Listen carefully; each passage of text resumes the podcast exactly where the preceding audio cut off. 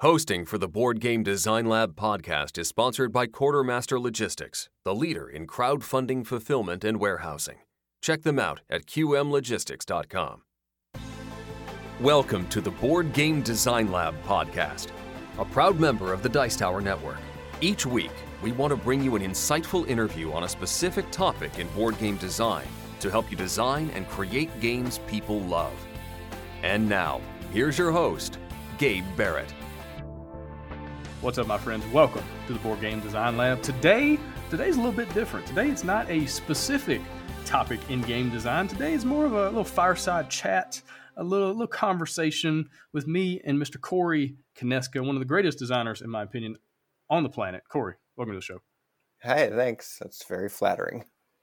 Yeah, man. I mean, you've designed just some of the best games of all time. So many games of yours are in the top 100, top 200 on BGG. Some of my favorite games you've designed, so I'm just really excited to just sit and chat and get your ideas, your thoughts, your opinions, you know, how your design process works, you know, what you've been through, what you've seen, how you've overcome different challenges and whatnot. But, I mean, just some of the games that are listed in your profile. You've got Twilight Imperium 4th Edition, Battlestar Galactica, Descent, Eldritch Horror, Mansions of Madness, Star Wars Rebellion, Star Wars Imperial Assault, Star Wars Outer Rim, Space Hulk, Death Angel, Starcraft, Gears of War, Discover Lands Unknown. I mean, just it goes on and on and on.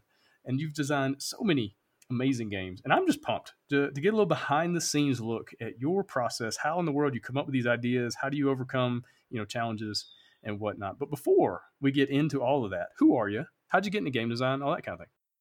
Sure. Yeah. I mean, I've been playing games as long as I can remember. And not just that, I've also just as a hobby been designing them. I mean, even as a kid, like me and my brothers, we would make up our own little games, would make up our own little sports, just kind of always be dabbling in that sort of thing. And as I grew older, like in, I would say, even in high school, like me and my friends, we had like a made up CCG that we made that would play at lunch, that we were continually like evolving and playing. And so it's always just kind of been a part of my life, just as like what I did to entertain myself. Some people read, some people watch movies. I do those things, but I also kind of feel like designing games in my spare time. And so as I got older and I was kind of graduating college, I was hanging out with my friends and designing some games on the side that we would just play when we would get together. And as luck would have it, I came across a posting on Fantasy Flight Games website that they were looking for game designers. And I had, at the time, just picked up Twilight Imperium 3rd Edition. And like, it had become my obsession. And so when I saw this posting on their website, I'm like, whoa, that's cool. I wonder if I could turn this hobby into a job. And so I wrote up a resume and sent it to FFG, and I sent along with it a fan-made expansion for Twilight Imperium that me and one of my friends were working on. And I mean, this could have been a disaster. Like, you're sending a fan-made game design idea to little did I know at the time, the founder of the company who had created the game Twilight Imperium. And so it was going to receive some critiques one way or another, right? And apparently it must have impressed him in some way, because they called me and flew me out there for an interview. And this was in, I want to say 2008. Is that right? 2006? Somewhere around there. And yeah, I guess the interview went well, because they called me back and told me I got the job. So I've been doing it ever since. Yeah, I'd say it went pretty well. I think it has gone also well for them, as many games as you've been able to work on and have your hand in. And you've made them a few dollars over the last several years. And so tell me about working for FFG, because I know a lot of people, especially, you know, a lot of people listen to this, they think, gosh, I want to be in the industry. I want to work full time as a designer. You know, so they're looking at a guy like you and saying, okay, I want to travel that path. So tell me a little bit more what it's like to work for a major publisher, a major company, And you don't have to go into the nitty gritty details and all that kind of thing, but just kind of give me the overall overview of what it's like. Yeah, I mean, it evolved a lot over the years. When I was hired at FFG, there were somewhere in the realm of 20 employees, and there were 4 other people that were hired the same day that I was, and so they had just added like a fifth of their workforce to the company. So it was kind of a big deal, and there were a handful of other designers and developers there. There was Kevin Wilson, who's great. John Goodenough worked there, and so I was game designer number 3 that was kind of joining the team. Now, I say game designer number 3, but there was also, of course, Christian, the founder of the company, who, like, he's the guy who designed Twilight Imperium and designed a fair number of their games, especially early on. And he was kind of the visionary behind a fair number of the projects. But it was... I was just kind of like thrown into the deep end, like, hey, we're working on this World of Warcraft game and we're nearing the end of development. We need somebody to design some new bosses for it. And so that was kind of the first job that I had as a professional game designer, was designing bosses for a game that was mostly finished in its design. It just needed more content. And so I kind of started out by just designing some content. And then later on, I think my second project was, okay, now we've got this game, Warrior Knights. No, that wasn't my second one. I think my second was probably Britannia. And Britannia was more of, here's this popular game, this older game that we want to bring back.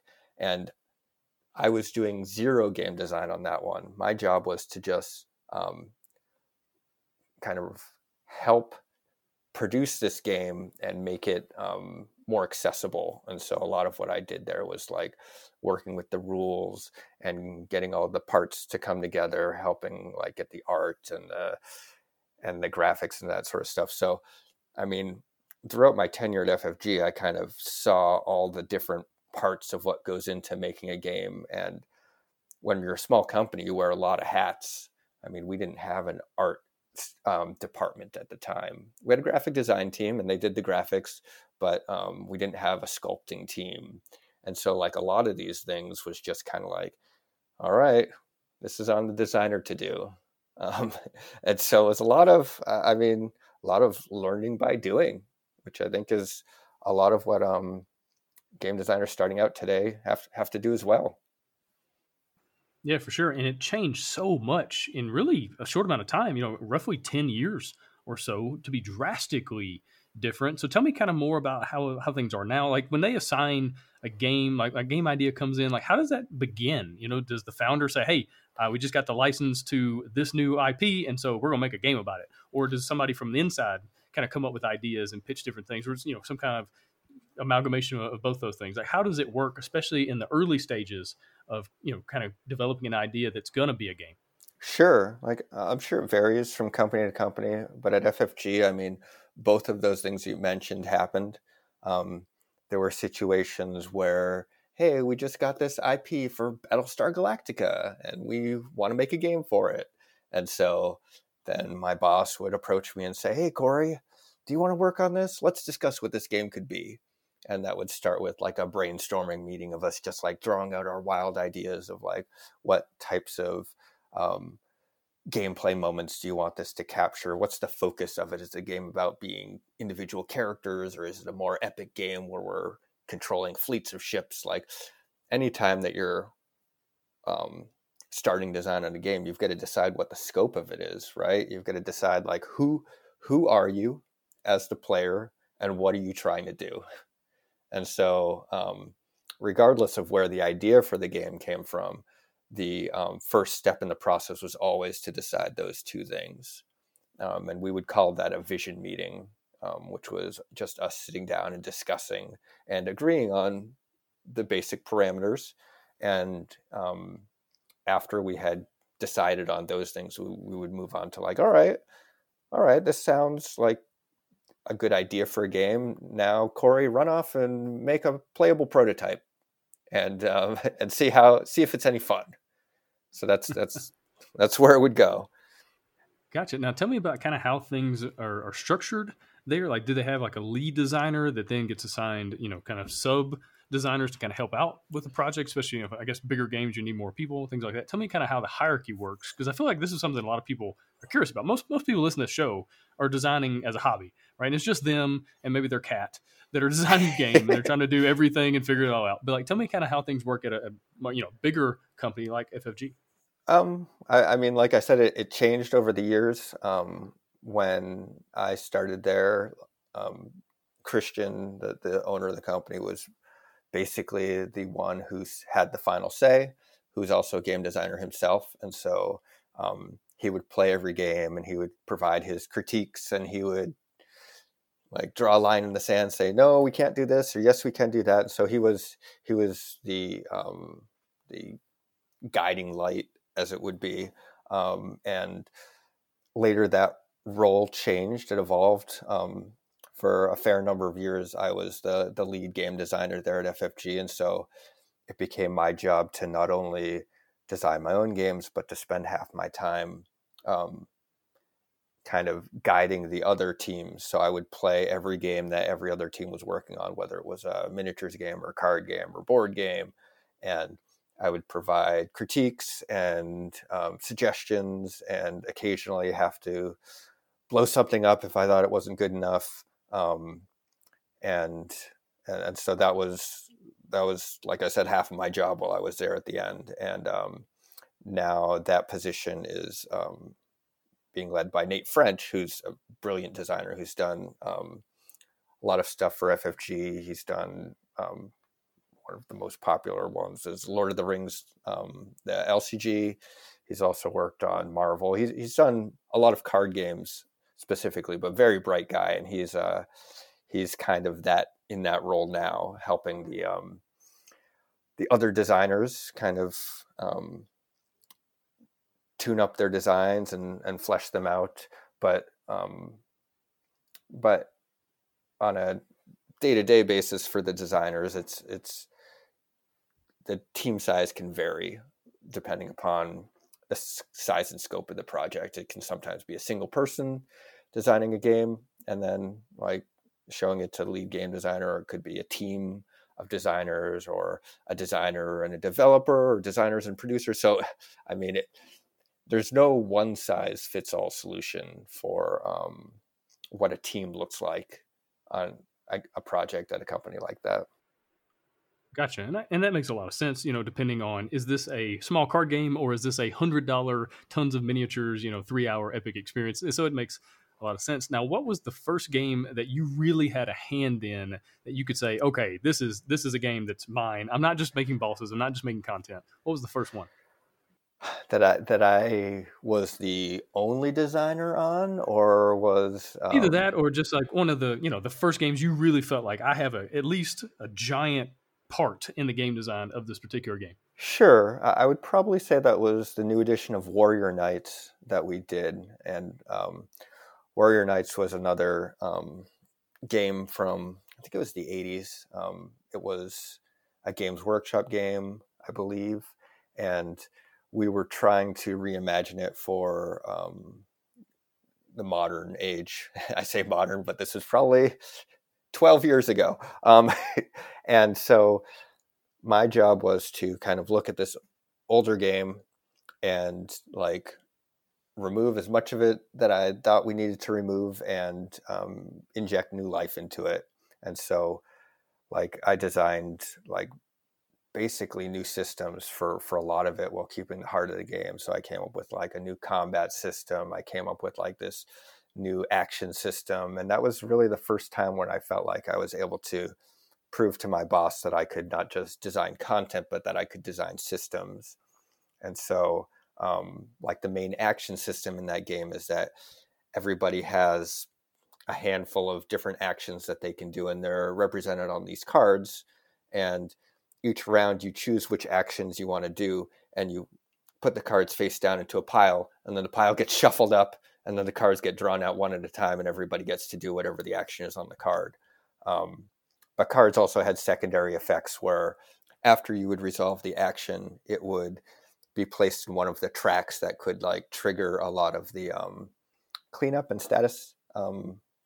status phases that you usually need in the game. So it was kind of a way to deconstruct like a really rigid round structure, where a lot of times it's like, all right, here's the start of the turn. You've got like the refresh phase, and then you've got the activation phase, and you get this phase and that phase.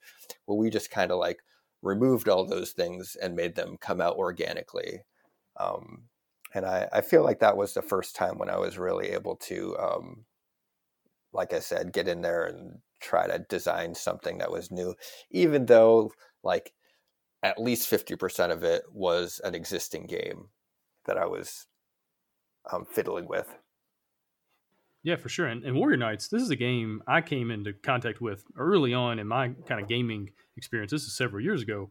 And I was so impressed by all the different systems that come together to work in this really cool way. I love the abstract nature of some of it. Like, you send ships off and do different things. It's kind of like away from the board. It's just little tokens moving on a map.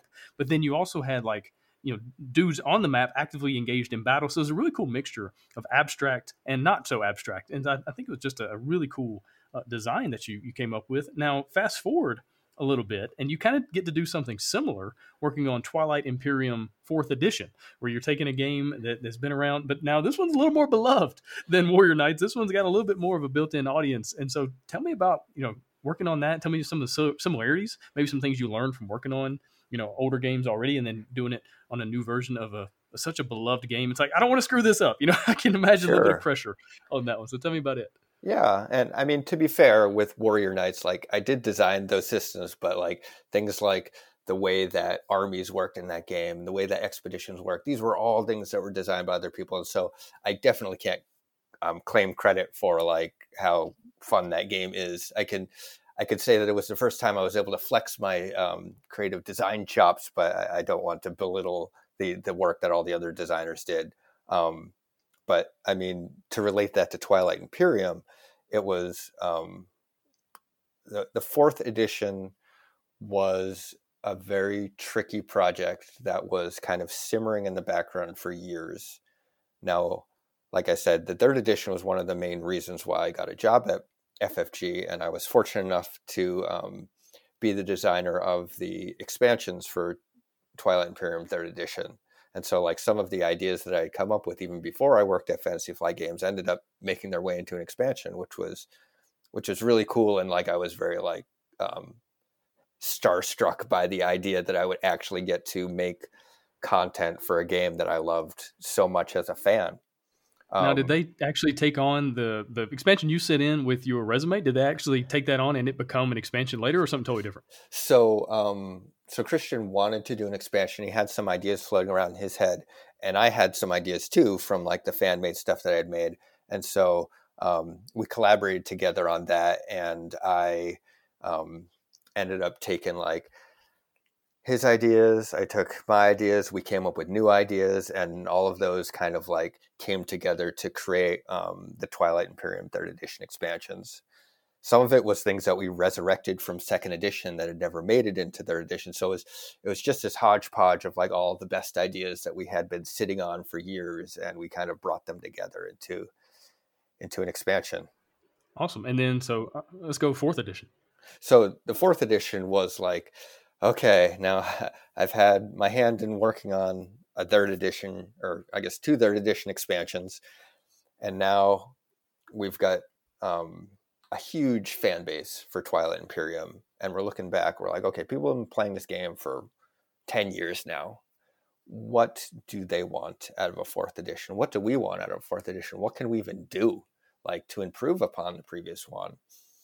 And so we brought in Dane Beltrami, who's a developer or designer at FFG, who honestly has played more Twilight Imperium 3rd edition games than I have, and probably more than a lot of people in the world. He's just crazy, knew the ins and outs of that game, and he had that perspective of like of what it's like as a gamer, where I've just been in that world so long as like designing and tinkering with stuff, that it was good to have like the different perspectives of what he liked as a fan, what I liked as a designer, and what we thought the audience wanted. And so at the same time, we're working with Christian, who's the designer of first edition. He's the one who created the universe. And so there were lots of just meetings and brainstorming sessions of like, well, let's pick and choose like what we think the most important things are. Let's play a game of Twilight Imperium 3rd Edition with no expansion content in it and see how we feel about it. Let's play a game of Twilight Imperium 3rd Edition with our favorite expansion content in it and see what we feel about that. And so some of it was just kind of picking and choosing our favorite aspects of 3rd Edition that exist. And some of it was just us kind of turning a critical eye towards the game and saying, well, you know what? If we had to be perfectly honest, we're not 100% happy with the way that the trade system works. Like, it's fine, it's okay, but if we were to kind of remove that system from the game and design something else in its place, how would we do that? And so we just kind of went through the game system by system and had those discussions. And then Dane was creating prototypes. He was creating content for it. So a lot of my involvement in 4th edition was very much kind of directing the vision of it, knowing, having worked with Christian for so long, having worked with Chris for over a decade, and kind of knowing his sensibilities, knowing not only what he loved about game design, but what he loved about the Twilight Imperium universe. And so I was kind of in between Christian, the creator of the game, and Dane, the designer, developer of 4th edition, and kind of steering both of them and trying to make sure that this game wasn't, it could somehow appeal to fans of 3rd edition, but also not be not have so much in it that it would turn away new fans. And I think that miraculously we found that happy medium. And it just took a lot of hard work and a lot of playtesting. Yeah, for sure. Now, as far as playtesting in 3rd edition, especially, it's like, all right, today we're going to play Twilight Imperium. And when I mean today, I mean today.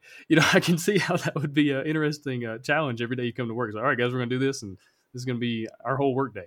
And but yeah, day. you definitely pulled it off with 4th edition. It's a really great game. Now let's kind of switch gears. Go ahead.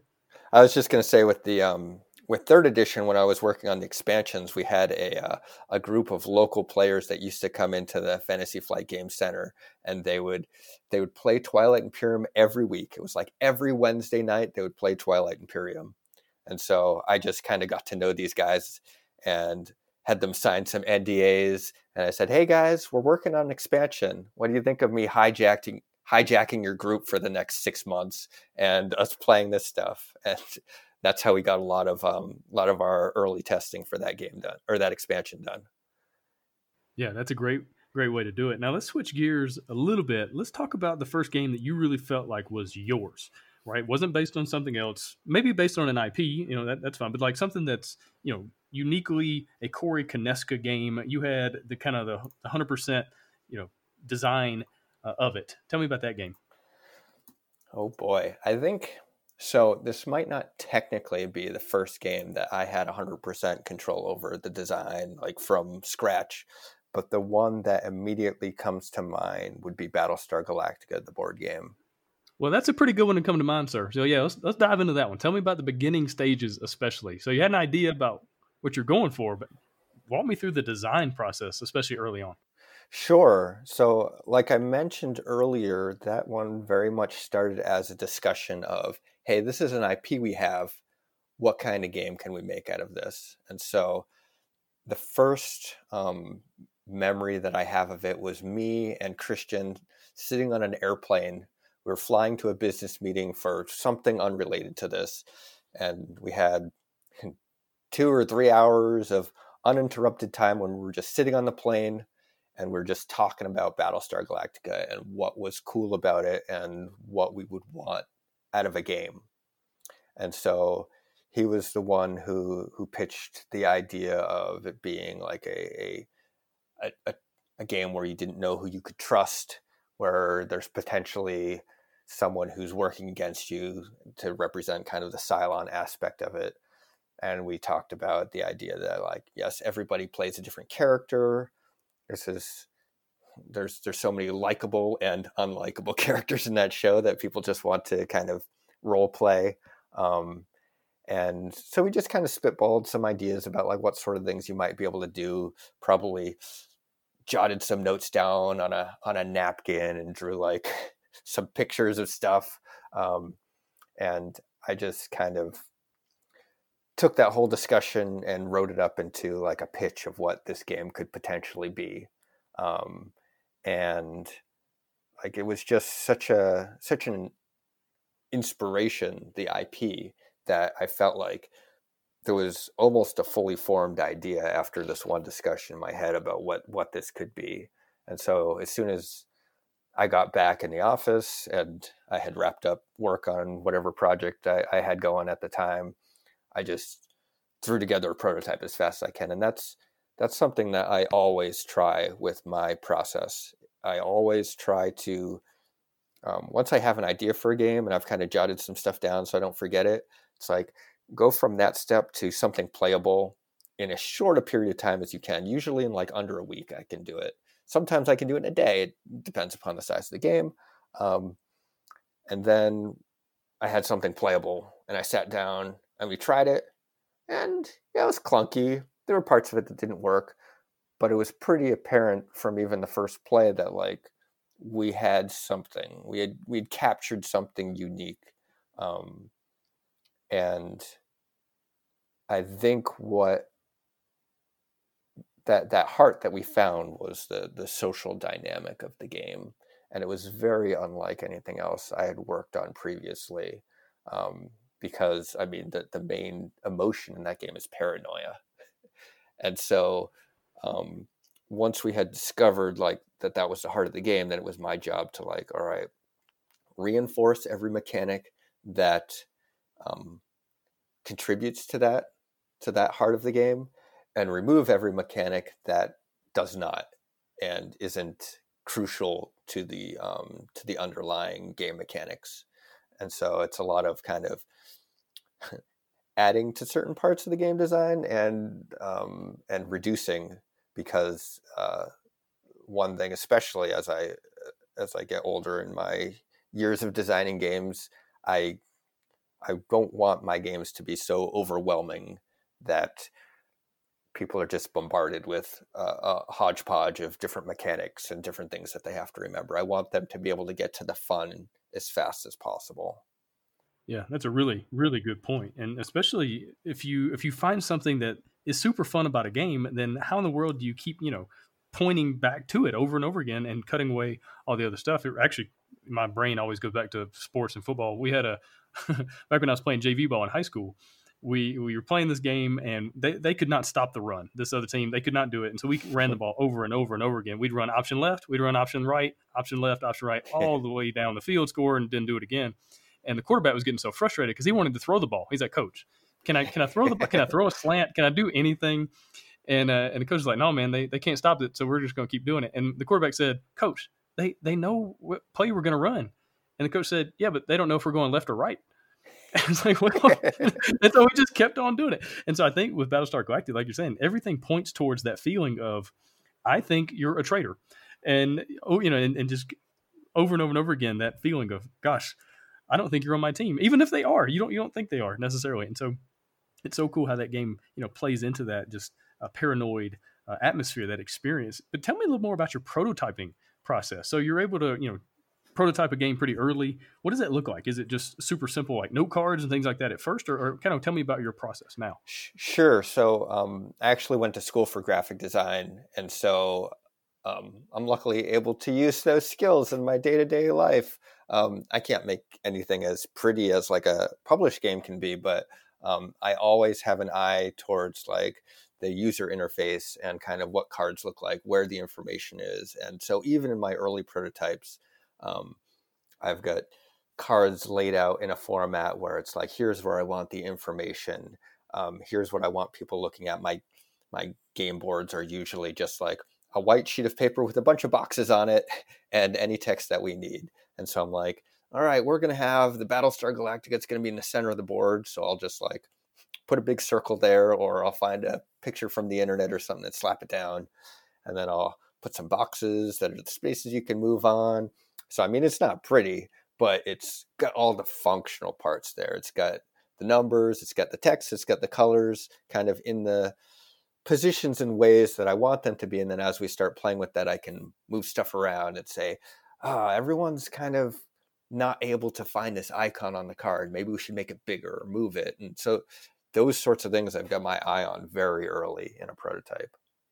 Yeah, very cool. And so tell me about how the prototype will change as you, because I assume you play it one time and you realize, wow, okay, this whole system over here is garbage. I need to replace that. So tell me kind of how the prototyping stage evolves as you get more and more into the kind of the middle of the game design.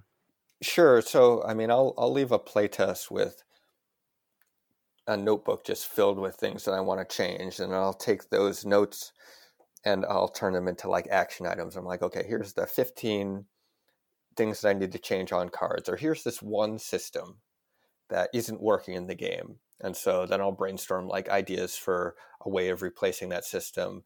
And then I'll decide, okay, well, if I make that change, here's the 10 cards that refer to that. So I need to redesign those too.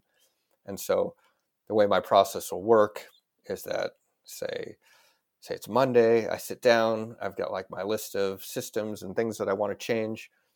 I'll figure out what mechanics those impact.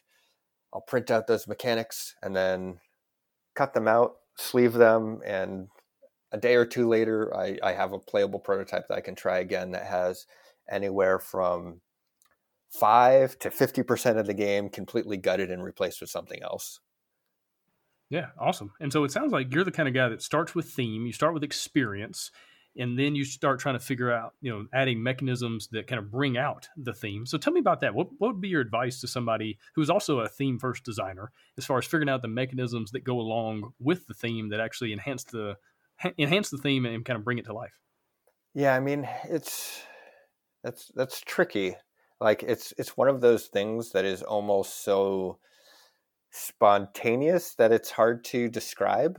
Like I will sit down and I will think about, I mean, using Battlestar as an example again, I'm like, all right, this is about paranoia. We want there to be an objective to the game. So our objective is we're trying to get to Kobol, or we're trying to get to Earth. Like our goal is to reach this certain place. And so what is a way to represent that in the game? And then I'll just make like a list of like, well, we could have like a track that you're moving down, or we could have like cards that you're collecting that show like where you've traveled to, or maybe their numbers. And so I'll just kind of like write down a bunch of different like ways of potentially doing this. And then I'll think back to kind of the core tenets of the game. And so with paranoia being the core tenet of Battlestar Galactica, I'm like, all right, so you're trying to travel to this place. Is there any way we can introduce paranoia into that? And so that's an example where, all right, well, what if when every time we traveled, whoever's in charge of the ship gets to decide where we're going to go to. So we're like, okay, well, they draw 2 cards and they get to choose where we're going to go. And you know what? Nobody else gets to see the other card. The other card goes on the bottom of the deck. Maybe it was better. Maybe it was worse. But it's just another way for people to be paranoid about what they haven't seen. And so there's just a very brief example of like, here's something that the game needs to do, and take a bunch of ideas and find a way to make that core tenet, that core emotion of the game tied into that mechanic somehow. Yeah, gotcha. All right, let's switch gears just a little bit. Let's talk about another one of your games, one of my favorite games. Let's talk about Eldritch Horror. Tell me kind of about the design process in that one, and maybe some of the obstacles you ran into and that one had to overcome and figure out ways around. Sure. I mean, Eldritch Horror was a game where we knew that we were building off of a very beloved game, being Arkham Horror, the second edition that Richard Lanius and Kevin Wilson made. And there are so many things that people love about that game. Even today, I mean, people still play it, and it's over a decade old, which is a long time for a board game. And so I basically had a game that existed, and Eldritch Horror was kind of like making a second edition of that game with a different scope. And so this was something that that Christian had been hoping to do for a long time. He's like, I would love to take the game Arkham Horror and make it like this globe-trotting game where you're just flying around the world, like fighting monsters, closing gates, doing all the things that you'd expect from Arkham. And so much like working on Twilight Imperium 3rd Edition, my design was, okay, let's find the things that people like about the previous edition of this game. Let's find the things that people love about Arkham Horror. And so it's like, well, these encounter cards that are broken up into three parts, people love that. There's the resolution system that uses skills and D6s. Like, it's fine. People love that. There's, but then we had to take a look at, well, we're also changing things. We're changing the scope of the game. Like, can you have a game like Eldritch Horror where you're traveling the world? Does it make sense for you to have dollar bills that you're exchanging to buy stuff with? And we're like, well, no, I mean, each country in the world has its own currency, so that doesn't really work. So we need to change that system. And so I had originally replaced it with some sort of generic currency system. I don't even remember what it was. And early on in the design, I had Nikki Valens come in, and she was kind of my co-designer on that game. Not kind of, she was my co-designer on that game. She came in and she asked a lot of those hard questions. She said, well, why do you even need money in here? Like, it's an extra token. Like, we don't need to perfectly replicate what was in Arkham 2nd Edition. And so we brainstormed, like, okay, well, what alternate ways can you have of gaining equipment and buying stuff? You can't see my air quotes, but I'm making them air quotes, buying stuff.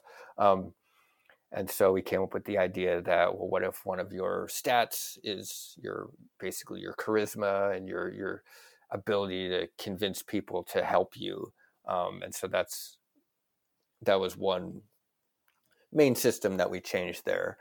But the guiding light with that particular game as we were designing it was keeping the things that people liked about Arkham Horror, but making it as not as accessible as possible, but make it as easy to play as possible. We wanted it to be a game where the mechanics could disappear into the background and they just kind of become something that is easy to remember and that you know how to do. And because the mechanics become so invisible, you can focus on this story that you're having, and you can focus on this character and what they're going through. And so it's a lot of just reducing, making it as simple as possible, but reinforcing like the focus on theme, the focus on story. And so one of my favorite design mechanics for Eldritch Horror is the on the back of the character cards. When a character dies or goes insane, you tip over the character on the board, and somebody else can... and you get a new character to replace the person that you lost. But now you can go visit that character, and you can visit their space to try to recover like all their items and allies and stuff. And each character has a personal story that you encounter when you go and encounter that defeated character. So for example, there's Ashcan Pete, and he's... what he's best known for is the fact that he's got his loyal dog, Duke, that's always with him, that he loves. And so if you were to go visit him after he's gone insane to try to recover all of his items and whatnot, you learn that unfortunately Duke has passed away, and he's hallucinating and he thinks Duke is still around. And so it's this very kind of sad personal story that you get about this character, and you can try to influence him to give you his equipment and stuff so that you can continue the journey for him. But you also get this very kind of personal take on it that, I mean, at its basest element, it's just like a couple of lines of text that we wrote, but it makes this very simple mechanic of trying to get his items into something that's very flavorful and interesting and kind of sucks you into the world. Yeah, and I think Eldritch Horror is a great example of exactly what you're talking about as far as making the mechanisms of the game go to the background so that the theme can really be what's the most important thing and that people are experiencing. All right, let's switch gears just a little bit. Let's talk about IPs. You've worked on so many different intellectual properties, TV shows, video games, movies, all sorts of stuff. Lots of Star Wars games as well. And so what's it like to work on these IPs where you have, you know, potentially a billion-dollar, multi-billion-dollar corporation looking over your shoulder to making sure that you're doing everything the way that they, you know, kind of want you to, and it makes sense and that kind of thing. Tell me about what that's like, and just kind of how the design process maybe changes when you're working on something like a Star Wars game. Sure. I mean, the biggest advantage and disadvantage of working on a licensed game is that you already have a lot of things decided for you. There's a way that things work in the universe, whether it's Battlestar Galactica or Twilight Imperium. Oh, sorry, I guess Twilight Imperium has one, but we're talking about licensed things. Battlestar Galactica or Star Wars or World of Warcraft. Like, there are things written in stone that are immovable objects. This is what the universe is like. This is what these particular factions of characters are like. Here's how the currency system in the world works, all these sorts of things. And like I said, it's good and bad. The good element is that all these things are decided for you. You don't need to figure out how the world works. You know how the world works. It's your job as a designer now to make how the world works come through in your game and feel very natural and work with the mechanics. You're not allowed to change these things, and I guess that is potentially an issue if you're, say, designing the game and you're like, man, you know what would really make this game sing is that if there was a way that anybody could use any weapon. And then maybe in the IP, they say, well, actually, only certain types of characters can use certain weapons. And you're like, okay, well, it looks like I can't do that. But personally, those issues arise so infrequently. And it might just be because I design, like, usually as a theme first guy, where I find that it's easiest to just take inspiration from it and be like, oh, okay, so in their universe, certain characters have to use certain weapons or whatever. Let's make that interesting. Let's make that kind of one of the key constraints for characters in the game.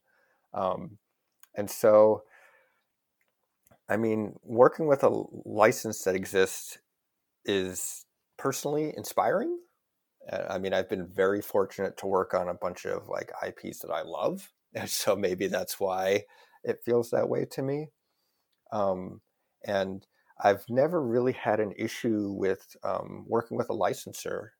I mean, they would see the games that our company has put out, and they would see, hey, you guys know what you're doing when it comes to designing games. Prove to me that you understand the IP, and of course, we're going to have to approve it, make sure that you're doing things correctly. But we trust that you guys are going to make a great game, and so. A licensor, in my opinion, acts more like a resource for you, acts more like a person to say, like, someone you can lean on and say, hey, like this, we want to do this in the world. Do you have a suggestion, or do you see a way that we could maybe make this work in your universe?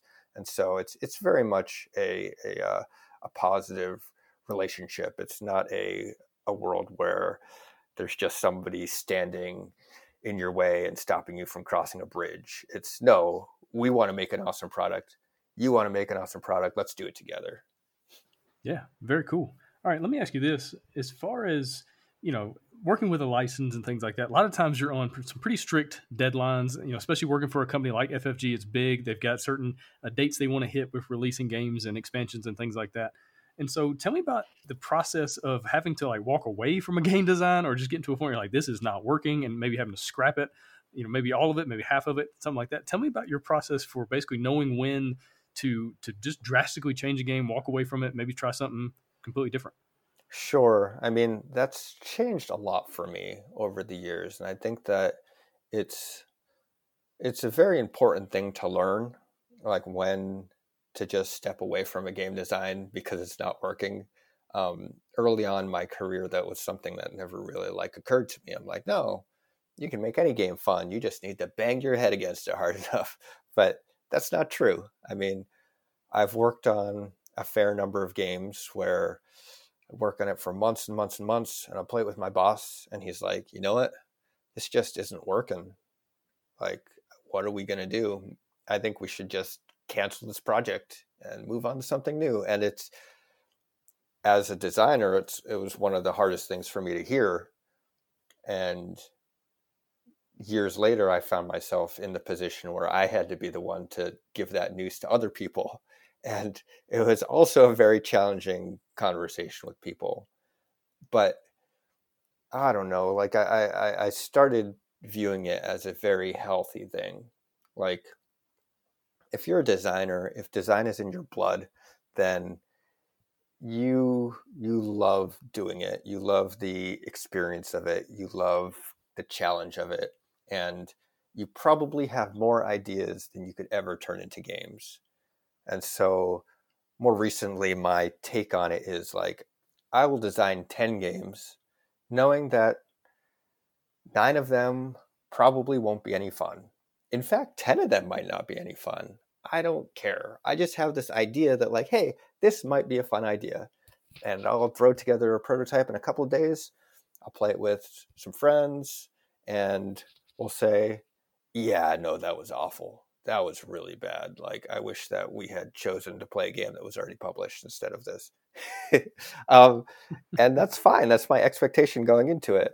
But occasionally you'll play it and you'll be like, ooh, there's something to this.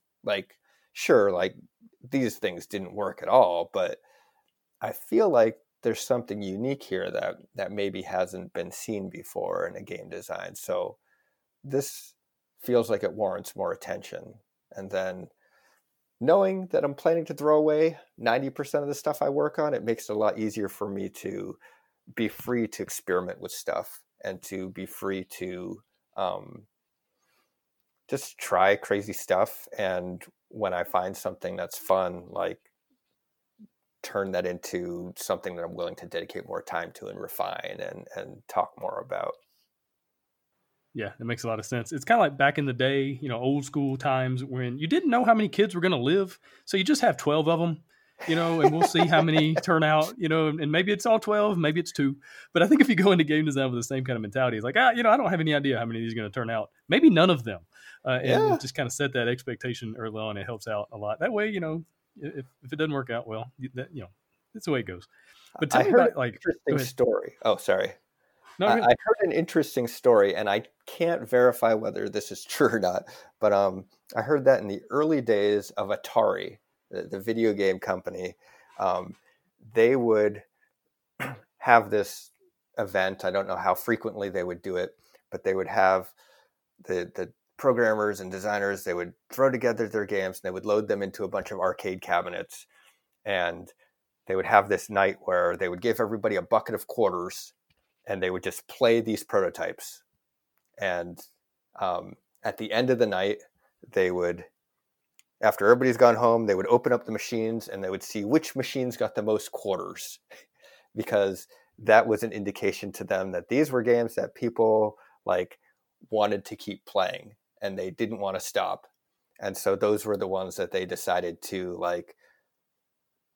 turn into real games, or at least continue development on. And the other ones they would just kind of throw away. They're people weren't interested in this one. Let's try something new. Yeah, that's a really, really great way to do it. So let's kind of keep talking about this process of basically being in the middle. When the game design becomes a bit of a grind, when you're coming to work and you're playing Twilight Imperium and it's going to take 8 hours of your day, that kind of thing. Tell me about your best advice when the game design maybe isn't as fun as the early stages, when it's all brand new and fresh and got all these ideas brainstorming and flying around. Tell me, basically your best idea for the grind portion as you're trying to get the game done. Sure. Well, personally, I've learned that I'm a very manic depressive game designer. And by that, I mean, I will sit down and I'll play the game with some people and I'll walk away from it and I'll feel like this is the most brilliant game that anybody's ever done. We're going to sell these like hotcakes. And then I'll play the exact same game 2 days later, maybe even with the same people. and I walk away from it going, oh my gosh, this game is awful. Nobody's going to buy this game. Like, it's just like nothing's working. Everybody was bored the whole time. Like, what happened? And it can be a struggle. Like, you're going to reach those points in any game you're working on, whether it's the discouraging news that you get or whether it's just the grind. Like, you need to find a way to muscle through those things. You need to either just buckle down and say, you know what, things will change. And if I just work hard enough and I kind of tackle it one step at a time, it'll get better. Or like we talked about earlier, maybe it's that, well, maybe there is a problem and you just need to kind of work on a side project for like a day to just kind of clear your mind of it. And then the next day you can come back to it fresh and you won't feel like so overwhelmed by the world and overwhelmed by everything you still need to do. But ultimately, the main way that I make it through kind of that middle part and the end of a game design is just, I just make lots of lists. I make lots of lists of here's every little thing that I want to do, partially so I don't forget, but partially also to just make sure that I'm making a little bit of progress every day and that I'm checking a little thing, a little box. I'm one step closer to this game actually being in the world. And I mean, it's a little different when you've got a deadline, right? And you're like, well, I've got these 50 things that I need to do this week. Like, okay, that happens sometimes, but for the most part, I think as long as you can break it up into small enough chunks and to just focus on like, all right, I'm going to do this one thing. And after you finish that one thing, move on to, well, what's thing number 2? And what's thing number 3? And just, the more you do it, the better you get at it. Yeah, absolutely. And it's kind of that old adage. Doesn't matter necessarily how slowly you go, as long as you don't stop and just, keep finding ways to move one step ahead at a time. Yeah. But let's keep traveling down this road. What does it look like for you when you're kind of past that? Now the game's basically done, effectively done, but now you're polishing it up. You're polishing the rules, you're polishing the different aspects of it, you're trying to tweaking the thing, you're making it balance, that kind of thing. Tell me your best advice for that stage of kind of the getting it ready for print. I mean, there's a lot of important things there. The most important one is just attention to detail. The last thing you want is to publish a game, print however many copies of it, and find there to be some drastic issue with it that that you were just staring at the game so closely that you didn't see. And sometimes that involves like getting other people involved, whether it's proofreaders, editors, other designers to look at your work.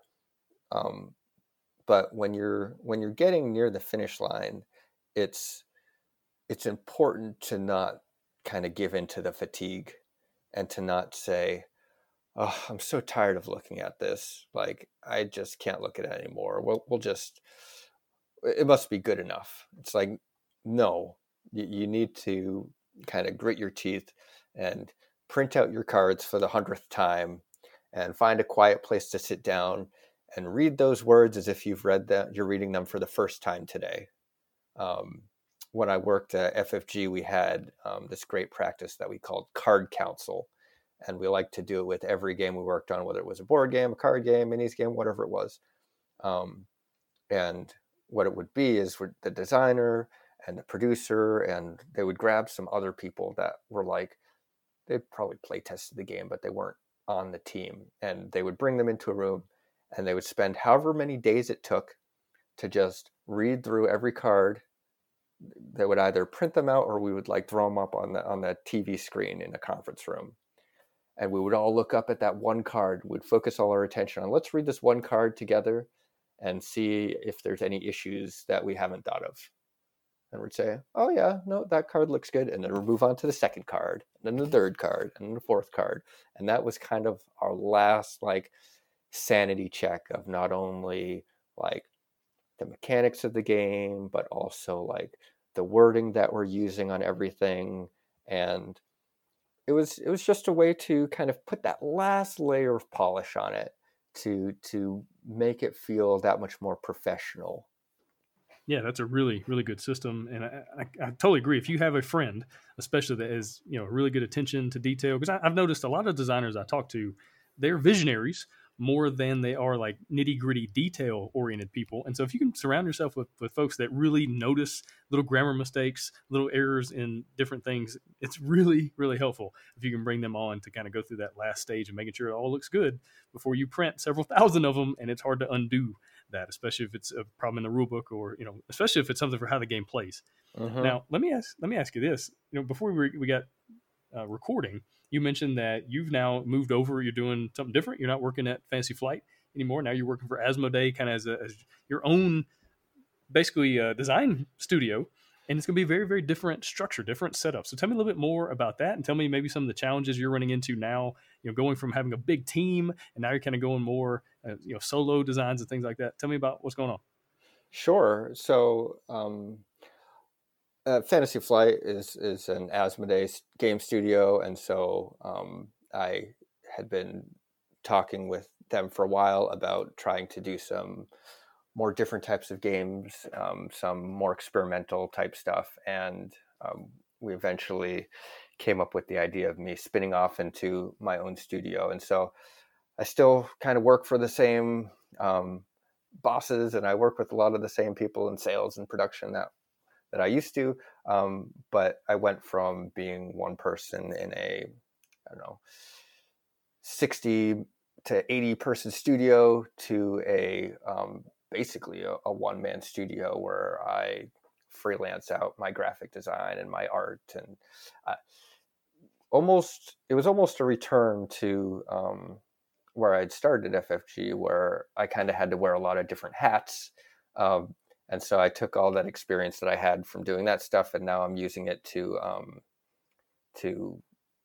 run my small little studio. It's called Unexpected Games, and my goal is to do games that can kind of stand out in a very crowded industry. And so it's changed a lot of kind of what I approach in my day-to-day design and just what my workflow is like. And so, like I mentioned, when I was at FFG, I would spend about half my time designing my games. I would spend half my time kind of overseeing the other game designs that were going on in various capacities. And so now I'm spending my time focused on whatever project I'm working on right now. Like, okay, here's my goal at the start of this was, all right, I'm going to spend 4 days a week focusing on the product that I need to get done, the product that has a deadline for, that I can see months in advance. I'm going to chip away at that. And I'm going to spend 1 day a week designing something new, and what that is, I don't care. And so basically what I've been doing is, as I kind of come up with ideas, or I've got documents and documents of different ideas that I've had over the years that I've just never had an opportunity to pursue. And when that day a week would come up, I would set aside what I'm working on, and I would say, all right, let's pick from this list whatever looks the most inspiring to me today, and let's make a prototype, or let's make part of a prototype and find time to play it. And so that's kind of been my goal for the last 8 months or so. And my schedule has changed a little bit. It hasn't been the perfectly 4 days a week working on that thing, 1 day a week doing new game designs. Sometimes it's 2 days doing new game designs. It really has varied depending upon how much time I need to dedicate to my current project. But as a designer, it's been very different, because if you don't set aside that time to like try to do something new and try to like build something from scratch, then you're just going to become overwhelmed with all the stuff you have to do. You're just going to be like stuck with here's the deadline I have looming. I mean, if you're designing for fun, just you probably have your day job that you need to worry about. And so it's kind of a very similar thing, where if you can find if you can dedicate yourself to making yourself create something new, then you can make sure that you do it, that you get a new idea, you get a new prototype every week or every month or however often you want to do it. And so my goal in all of this is that most of these will fail. Most of them will be terrible. But since I'm kind of running the studio now, I need to be looking forward. I need to be researching what the next big thing my studio could be doing is. And so that has been one way to do that. But also, since I don't have a whole bunch of game designers and developers and producers surrounding me, I also have to think very differently about scope.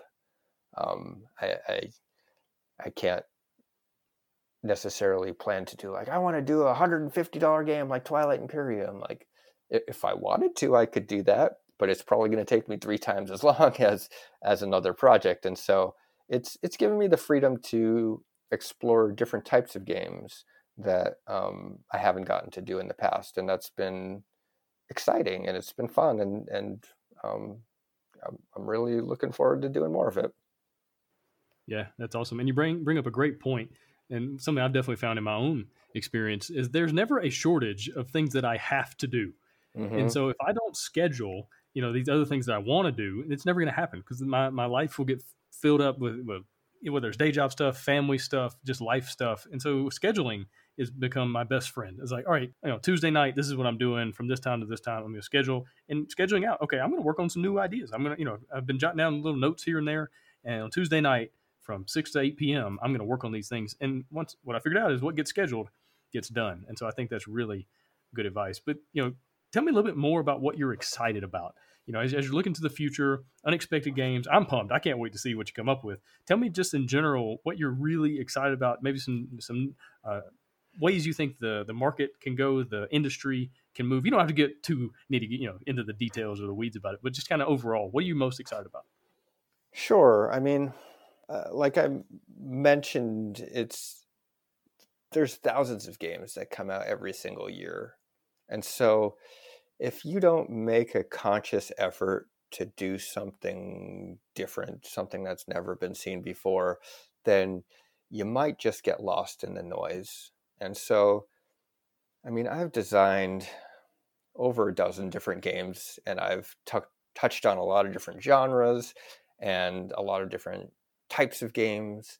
And so for me, it's been very much about making games that are different from what I've gotten to do in the past. And that, I don't know, this might sound a little hokey, but I sometimes think of it as an art, right? And I'm an artist, and an artist doesn't want to paint the same painting that they've painted 12 times before. They want to try something new, and they want to grow as an individual, and they want to prove that they are more than what has already been seen out of them.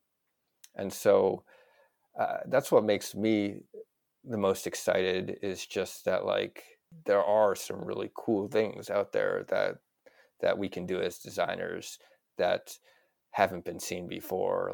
The perfect game does not exist, because everybody's definition of that is different. And there are so many different genres of games, and there are even more genres that haven't been invented yet. They're just waiting for you to invent. And so get out there and do it.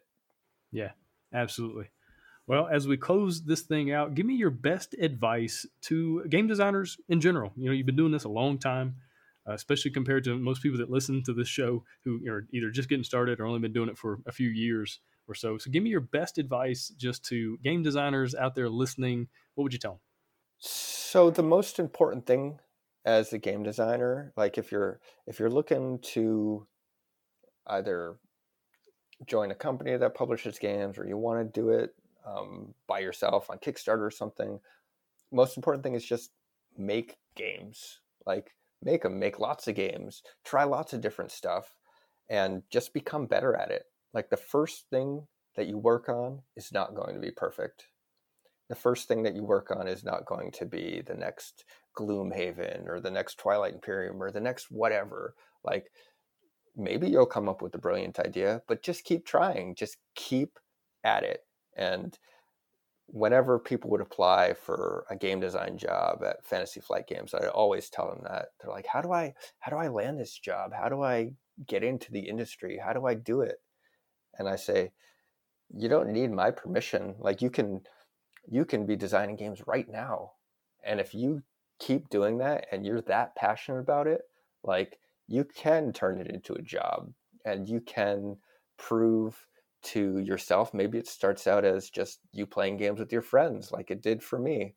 And eventually, like, you're able to maybe sell some games to a publisher, but just start small and just do the work and keep trying and don't give up. Awesome. Corey, really appreciate your time. Really appreciate you coming on the show. Good luck with Unexpected Games and all the cool stuff that you're getting to work on and everything else you got going on right now. Thank you. Thanks for having me on. Thanks for listening. Hosting for the Board Game Design Lab podcast is sponsored by Quartermaster Logistics, the leader in crowdfunding fulfillment and warehousing. Check them out at qmlogistics.com and find all sorts of game design resources, bonus material, and chances to win free games at boardgamedesignlab.com. And until next time, keep designing, keep playtesting, and keep creating great games. Did I mention keep playtesting?